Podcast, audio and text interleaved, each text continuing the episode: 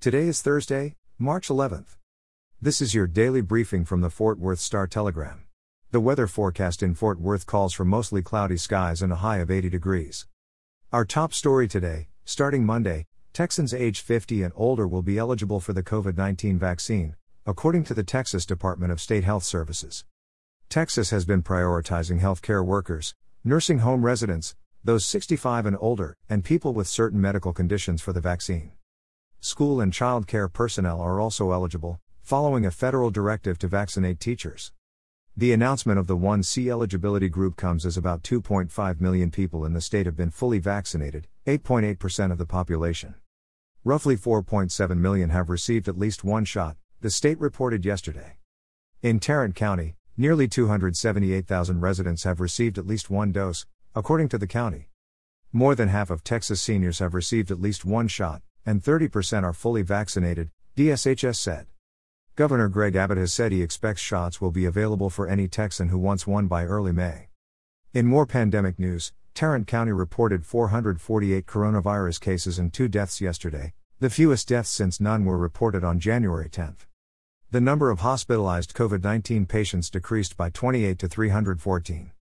That was the fewest hospitalizations since there were 301 on September 28. The high was 1,528 on January 6. Tarrant County has now reported a total of 246,077 COVID 19 cases, including 3,030 deaths. In local news, a Fort Worth police officer resigned yesterday shortly after he was arrested in connection with a domestic violence incident in Burleson, his second such offense within two months, the department announced.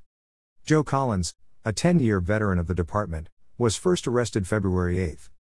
The Burleson Police Department charged him with assaulting a family member, and Fort Worth police placed him on restrictive duty status. That meant he lost his gun and his badge, and his powers as a police officer were suspended.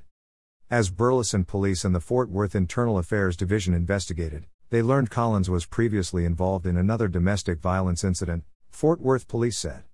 He was arrested in connection with that incident yesterday. Collins submitted his resignation not long after his arrest, and Chief Neil Noakes accepted it, though the chief would have fired Collins were it not for the resignation, the department said. And finally today, the Texas Rangers wasted no time in revealing their plans for allowing fans into Globe Life Field for the 2021 season.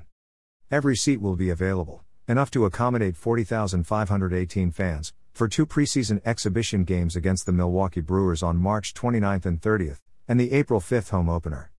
Fans will be required to wear masks and follow other protocols that remain in place, such as maintaining social distancing while entering and exiting the ballpark, and while in line at concession stands. The Rangers are the first MLB team to announce plans to open at full occupancy. For the latest in Fort Worth and Tarrant County news, visit star-telegram.com. Before you go, Return Man is a new podcast celebrating the life and investigating the suspicious death of Lancaster, South Carolina's only Super Bowl champion, Jim Duncan. From the Rock Hill Herald, find Return Man at heraldonline.com slash returnman, on the iHeartRadio app, or wherever you get your podcasts.